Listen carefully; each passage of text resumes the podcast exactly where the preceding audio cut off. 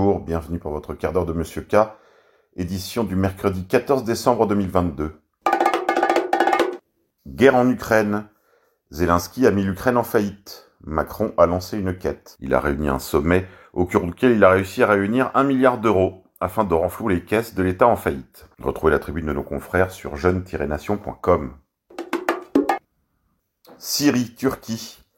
Invasion imminente par l'armée turque du territoire syrien sous contrôle kurde, selon Monseigneur Nidal Abdel Massi.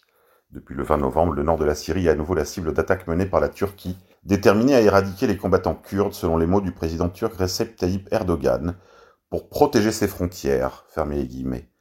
Monseigneur Nidal Abdel Massi a commenté cette situation dans une interview accordée à l'aide à l'Église en détresse. Corruption.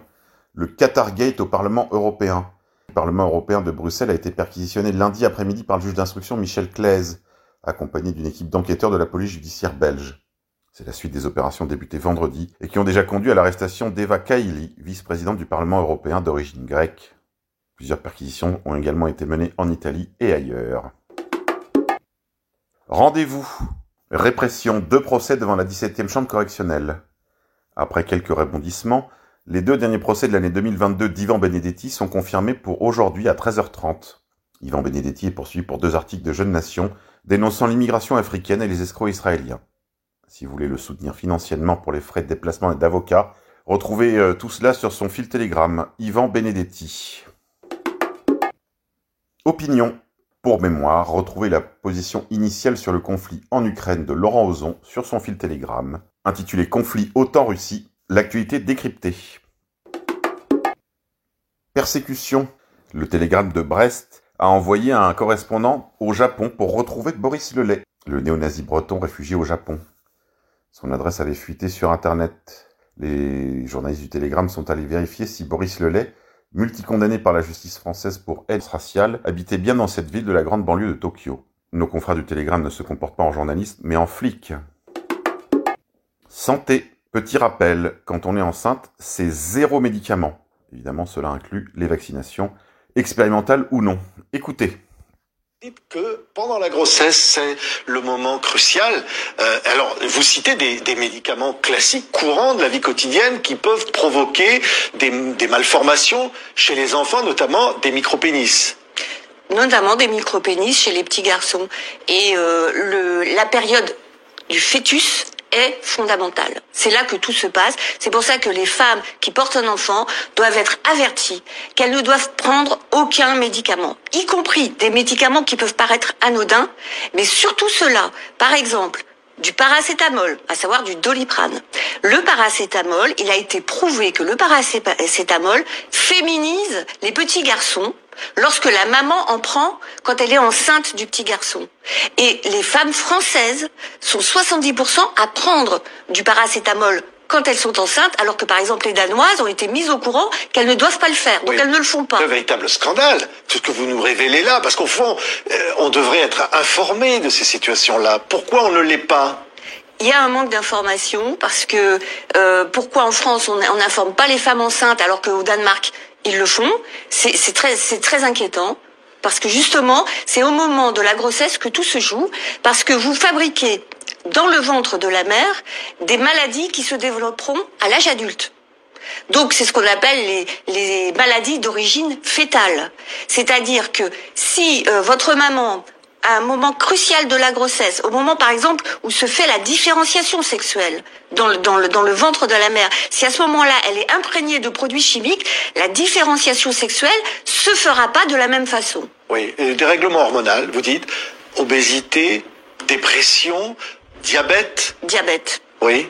L'obésité et le diabète, le diabète a explosé. On, euh, a priori, on ne relie pas le diabète avec les perturbateurs endocriniens, les perturbateurs hormonaux. Et pourtant, oui, c'est bien lié.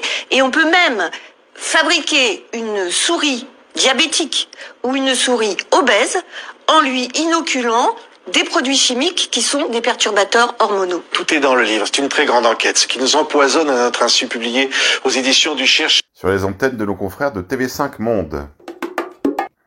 Monde d'après, le Huffington Post poste sur son compte Twitter Le bilan carbone de la raclette n'est pas anodin.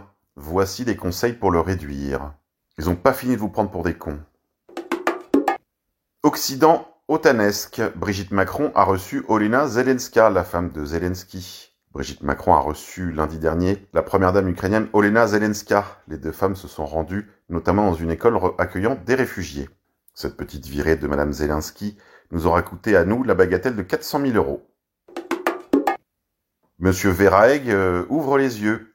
Je suis assez convaincu que le gouvernement bidouille les chiffres de la vaccination et de la consommation d'électricité pour faire croire que nous obéissons.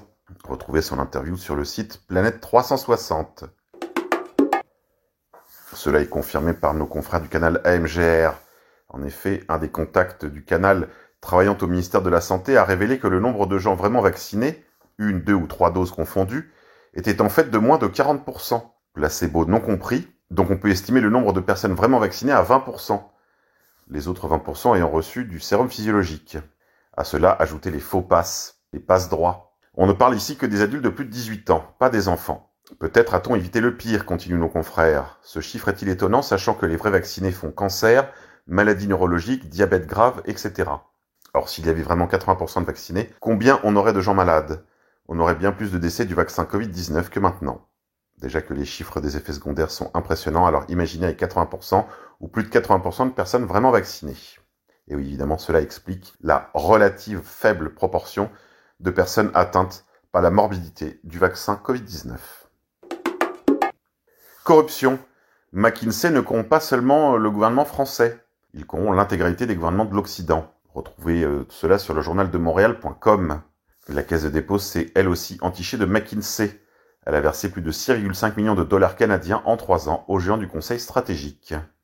Puis le journal de Montréal. Justice. Le député La France Insoumise Adrien Quatennens a été condamné à 4 mois de prison avec sursis pour violence conjugale. Il devra également verser 2000 euros de dommages et intérêts pour préjudice moral à son ex-femme, via lemonde.fr. Crypto, la SEC, ou l'entité de contrôle des marchés, accuse l'ancien PDG de la plateforme crypto FTX, Sam Bankman-Fried, d'avoir mis en place un stratagème pluriannuel pour escroquer ses investisseurs. Il a finalement été interpellé hier matin aux Bahamas et devrait être extradé vers les États-Unis. Sport. L'Argentine se qualifie pour la finale de la Coupe du Monde en battant la Croatie 3 à 0. L'Argentine affrontera donc le vainqueur entre le match France-Maroc, qui aura lieu, je le rappelle, ce soir. Ce soir, c'est le feu. Africains, des musulmans, on est tous ensemble. Les joueurs, vous savez pourquoi ils ont gagné Nous, on a un truc, c'est Allah. C'est Allah, il a tout fait. Et aujourd'hui, c'est Allah. C'est Allah, il a tout fait. Eh, c'est pas encore de fils. Voilà. Vous aimeriez affronter qui dans cette demi-finale On va prendre la France. Comme vous pouvez le voir, la soirée s'annonce très très longue sur les Champs-Élysées. Résistance. Victoire pour l'afficheur Michel-Ange Flory. Emmanuel Macron a été finalement débouté. Joli revers pour le petit Roitelet. La Cour de cassation a annulé ce jour par un arrêt historique en matière de liberté d'expression les peines qui avaient été infligées à l'affichiste toulonnais devant la Cour d'appel d'Aix-en-Provence. Le président Macron est donc débouté. Je peux donc continuer d'écrire sur les murs, a déclaré l'affichiste. Rififi dans la finance. BlackRock, le plus grand gestionnaire d'actifs au monde, affirme que les banques centrales provoquent délibérément des récessions et met en garde contre un ralentissement sans précédent. À suivre via finance.yahoo.com. Recherche de la vérité. Pour les curieux, vous pouvez consulter les mails de Hunter Biden, il y en a plus de 120 000, sur le site bidenlaptopemails.com ou à retrouver sur mon fil Telegram repère underscore K. Allez, c'est tout pour aujourd'hui mes amis, on se dit à demain, si Dieu veut.